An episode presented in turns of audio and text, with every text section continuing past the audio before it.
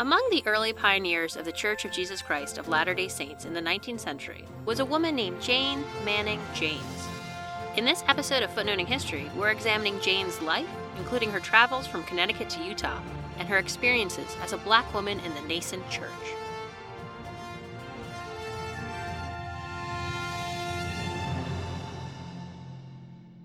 Hey everyone, Christine here. As regular listeners can probably tell from the opening, Elizabeth is with me and we are excited to bring you the story of Jane Manning James, a woman whose life intrigued Liz, who then told me about her, and since I was intrigued too, we knew we had to share her story. But just before we start, we want to say thank you to all of our Patreon patrons out there. Everyone from Christopher and Kara to Mandy and Cynthia. You all are what help keep us going. Yes, we are so thankful for your support. Now, what about Jane Manning James? What about her indeed? Our story begins, as stories do have all a beginning, in Connecticut around the year 1820. Now, there's some debate over the exact year that Jane was born, but it is largely agreed that she was born in May, so we'll say she was born in May near the year 1820. This confusion over Jane's birth year has some repercussions, especially for the ages at which she places important events in her life versus the records that can be found but there'll be more on that later. What's important for Jane here is that in 1784, Connecticut had passed an act of gradual abolition. This meant that any child born enslaved would be freed by the time they were 25. This meant that although Jane's mother Phyllis was born enslaved, she was able to claim her freedom the year that she turned 25, which meant that her children, like Jane, were born free. There isn't much out there about Jane's father, though, other than that his name was Isaac Manning. And everyone, please prepare yourself because there are a lot of Isaacs in oh, this episode. So many Isaacs were in Jane's life. Jane was at least one of five children in the family, and yes, one of her brothers was also named Isaac. You'll notice this trend continues. Mm-hmm. When Jane was around six years old, she was sent to live with a family called the Fitches. They were still in Connecticut, but not, you know, exactly with her own family. And she worked for them as a domestic servant. The Fitches were Joseph and Hannah Fitch, and Jane later recalled that she was basically raised by their grown up daughter. We don't know much about Jane's opinions of the Fitch family, but we do know that in 1841 Jane was baptized as a member of the New Canaan Congregational Church which was also the Fitches Church.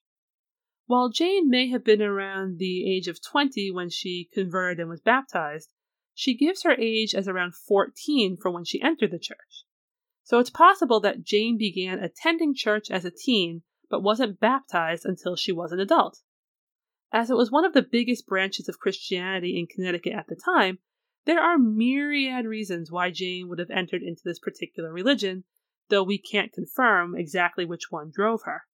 It may well just have been that her proximity to it caused her to be baptized. What we can say for sure, though, is that her devotion to this church was not as strong as she would have liked. As an adult, she would recollect, quote, Yet I did not feel satisfied. It seemed to me there was something more that I was looking for. This feeling could certainly explain why, about a year later, she was intrigued by a missionary who came to Connecticut to introduce people to the Church of Jesus Christ of Latter day Saints. The pastor at Jane's current church warned her against going to learn about this new faith, but she was determined to go, and when she did, her life was changed. So, the Church of Jesus Christ of Latter day Saints, which is often shortened to LDS or Mormon, is an American originated branch of Christianity that started in upstate New York by a man named Joseph Smith. Smith's story is that he was guided by God to a place where an angel named Moroni entrusted him with golden plates that contained the Word of God on them. The plates told the stories of people who lived in the Americas during the time of Christ, and Joseph was to be the new prophet who brought the Word of God to the people. Joseph translated these stories into then modern English, and in 1830 they were published as the Book of Mormon. One of the foundational beliefs of the church may have been attracted to Jane, a black woman in antebellum or pre Civil War America. Mormonism was a millenaristic religion.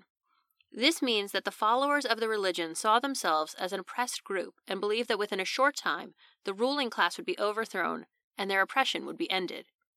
Compared to the Congregationalist church Jane was attending, she might have felt that she had more in common with this new faith of outsiders. In 1820, when Joseph Smith found his gold plate and Jane was allegedly born, the free non white population of Connecticut was less than 3%. Like the early Mormons who stood out for their faith, in her home state, Jane stood out for her skin. But at the time when Jane was exposed to the theology, it's important to note that many of the doctrines and rituals considered essential to the core of the religion were still in their formation phase. And you'll see what we mean as we continue. Jane was so moved by this new religion that she was baptized a member of the Church of Jesus Christ of Latter day Saints almost immediately. Her conviction must have been incredibly strong because she got most of her family to convert as well. Further, she felt confirmed in her belief that she found the correct church by the fact that when she prayed, she was granted the gift of tongues. The gift of tongues, as Jane's new church believed in it, mostly manifested in one of two ways. Sometimes you are suddenly able to speak a new language that you were never exposed to before, such as if you were only an English speaker and you were suddenly able to speak German or Swahili. But other times, you might speak in a way that no one could understand, which was often interpreted as that you were speaking the original language of Adam, the Bible's first man. Having one of these experiences, or both, was seen as confirmation of your faith, so Jane would have been thrilled that it happened to her. And now that Jane was a firmly believing member of the LDS Church, she decided it was time to follow one of the church's major suggestions that followers should try to gather together in Nauvoo, Illinois, where Joseph Smith currently had the church's headquarters. Among those who went with Jane were her mother, her siblings, their spouses and children, and her own child. A few years prior, in 1835, Jane had given birth to a boy she named Sylvester, which means she would have been about a teen when she had him. The pregnancy and birth of Sylvester would coincide then with about the age that Jane said she joined the Congregationalist Church which, by the way, I want you to know that I'm skipping the fascinating history of the union of Congregationalist and Presbyterian churches that happened in the early 1800s, which explains why Jane referred to the Congregationalist church she joined as Presbyterian. But again, skipping, sadly. Okay, we're going to let that slide right now because instead, I want to focus on Jane, her son, and her conversion. It has been asserted by some historians that Sylvester's father was a white preacher based on the word of Jane's brother Isaac. Sylvester's granddaughter also said that she heard his father was a white French Canadian. Jane herself never spoke, on record anyway, about the father. But again, Jane's son would have been born around the time she joined the Congregationalist Church, as she gives her age around 14, although she wasn't baptized until closer to 21. A dark and sad moment in Jane's tale could be, and this is pure conjecture, as Jane, as I said, never spoke on it, is that her child's father was an adult white preacher who took advantage of a young girl who then felt guilty and hoped that baptism would eventually ease this guilt. But it didn't. For that reason, perhaps when the Mormons came to town, it was even easier for her entire family to join the new church that, as noted earlier, taught the oppressors would soon be overthrown. The family traveled west with the missionary who baptized Jane and a group of other converts. According to Jane, when the group reached Buffalo, New York, they were told that fares were to be collected for the journey through Ohio, and because her family did not have it, they had to split off from the group who were able to continue on by boat, while Jane and her family had to walk. And it was not a short walk. No. It was a long, exhausting walk that Jane remembered as one of the hardest things she'd ever done. They covered an estimated 800 miles through places that were not particularly friendly to black people. Although Jane and her family were free, this was a period before the Civil War, and a black family alone, walking for weeks, wasn't necessarily going to be well received in places where they weren't already known. For anyone familiar with Solomon Northup's Twelve Years a Slave, he was kidnapped and enslaved in 1841, only a few years before Jane and her family set out to the West. It was indeed an incredibly dangerous time to be a free black American. As Jane would later describe it, quote, we walked until our shoes were worn out and our feet became sore and cracked open and bled until you could see the whole print of our feet with blood on the ground. We stopped and united in prayer to the Lord. We asked God, the Eternal Father, to heal our feet, and our prayers were answered, and our feet were healed forthwith. Eventually, the family reached Peoria, Illinois. Illinois had a series of laws about immigration into the states for black people. Jane and her family ran into trouble because authorities demanded to see papers proving they were free as opposed to enslaved people who had run away. But the problem was that Jane and her family had always been free. They weren't in possession of papers of proof. It was touch and go for a while, and Jane tells us they were threatened with jail time, but somehow they managed to convince the Illinois authorities of their free status and were allowed to continue their journey. And thus, Jane and her family finally made it to Nauvoo. They did! And Nauvoo was the major gathering center for church members at the time. Historians estimate that in a three year span around when Jane and her family arrived in 1843, the population of the town jumped from 4,000 to 12,000 inhabitants. Converts to the church poured in from various places in the United States and abroad. They all sought to be at the center of the religion's world and near to the prophet himself, Joseph Smith, who had ended up in Illinois after his religious movement was not loved in other areas of the country, to put it a little mildly. Jane's journey to Nauvoo brought her even closer to Joseph Smith than most. She and her family were directed to his house, which was at the time almost like an inn for travelers. She immediately met Smith, his wife Emma, and several others who were residing there. Eventually, Jane's family members found various places to live and work around Nauvoo, while Jane accepted the Smiths' offer to let her live with them and work as a domestic servant. Given that it would allow Jane to live in super close proximity to the church's prophet, and that she had years of experience in domestic tasks, it's no surprise that she took them up on this job proposition. Although Jane lived with the Smiths for not less than a year, this period is one of her best documented, especially in terms of what she discussed later in life. It was here that she learned about Smith's polygamous marriages, that is to say, that he had wives other than just Emma. Which she said she accepted immediately. Yes, she also held close to her heart that she was able to touch the sacred robes that Smith wore.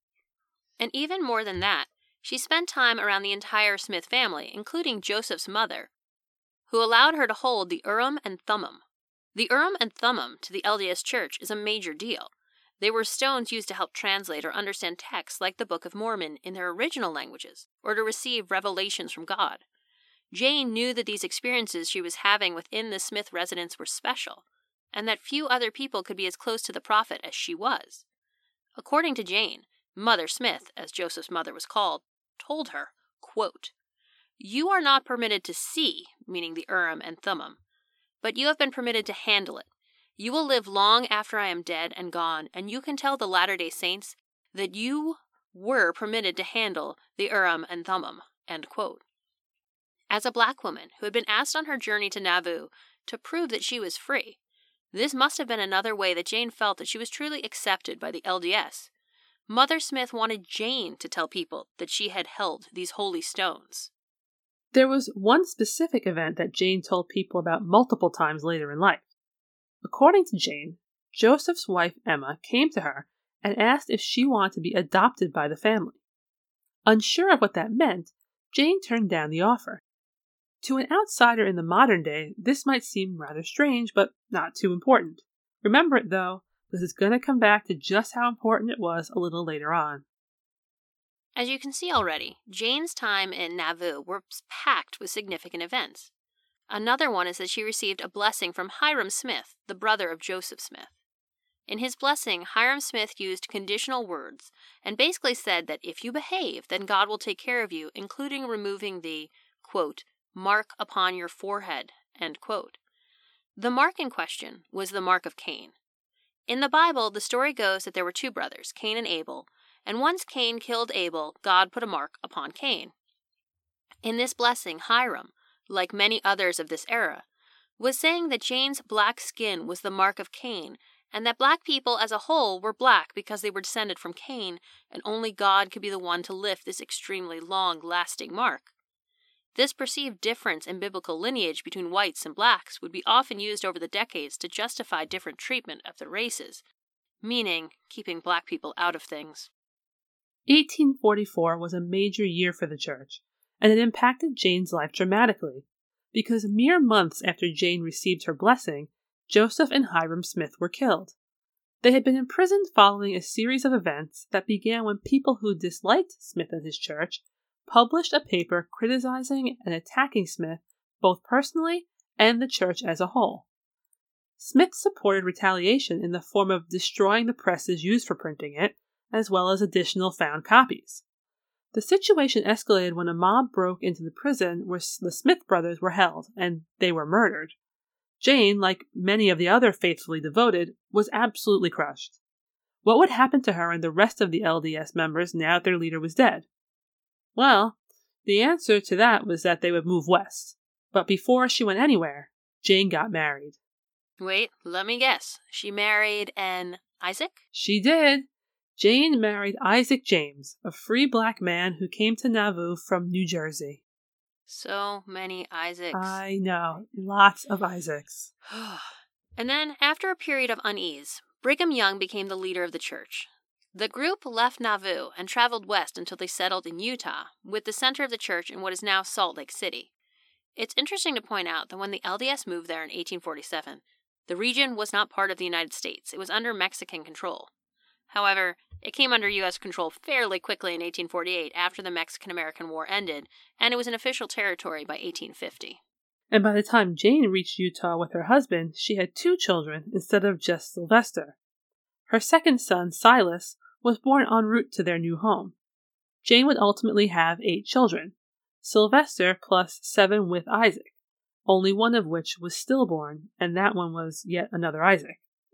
As the family grew, it also settled in the Salt Lake region, where Isaac worked for Brigham Young as a coachman, and Jane also sometimes worked for him in a domestic capacity. The family established itself as pretty prosperous. They had land and some animals. But Jane's extended family, the people who went from Connecticut to Illinois, did not all follow her to Utah. So Jane's family then in Utah, meaning now her husband and children, they were some of the few black families in Utah, but Jane remained as devoted to her religion as she had ever been, even as the church changed.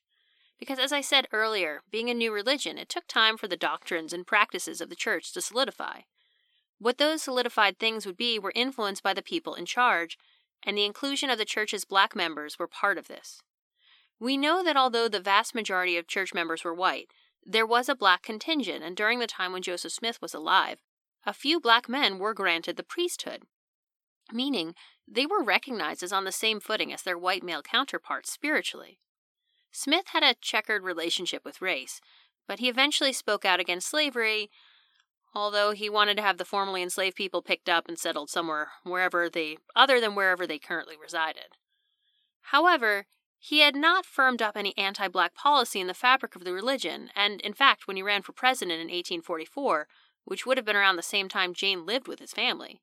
He ran on an anti slavery platform. Under Brigham Young, however, things became harder for Jane and the rest of the black saints. Young explicitly denied black men from receiving the priesthood, meaning that earlier equal footing between the men of the two races was now gone. Over time, church practices expanded restrictions so that black people were not allowed to receive all the required ordinances and endowments to achieve the same spiritual rewards in heaven which was also called the Celestial Kingdom, as their white counterparts. In being denied these, it meant that black members of the church, like Jane, missed out on other things too. For example, Jane donated money to funds for the temple that were being constructed. But since they weren't granted full participation rights, Jane and her family were not allowed to go into the temple's most sacred spaces. In 1870, she had a personal change in her life. She divorced her husband Isaac and he left the area.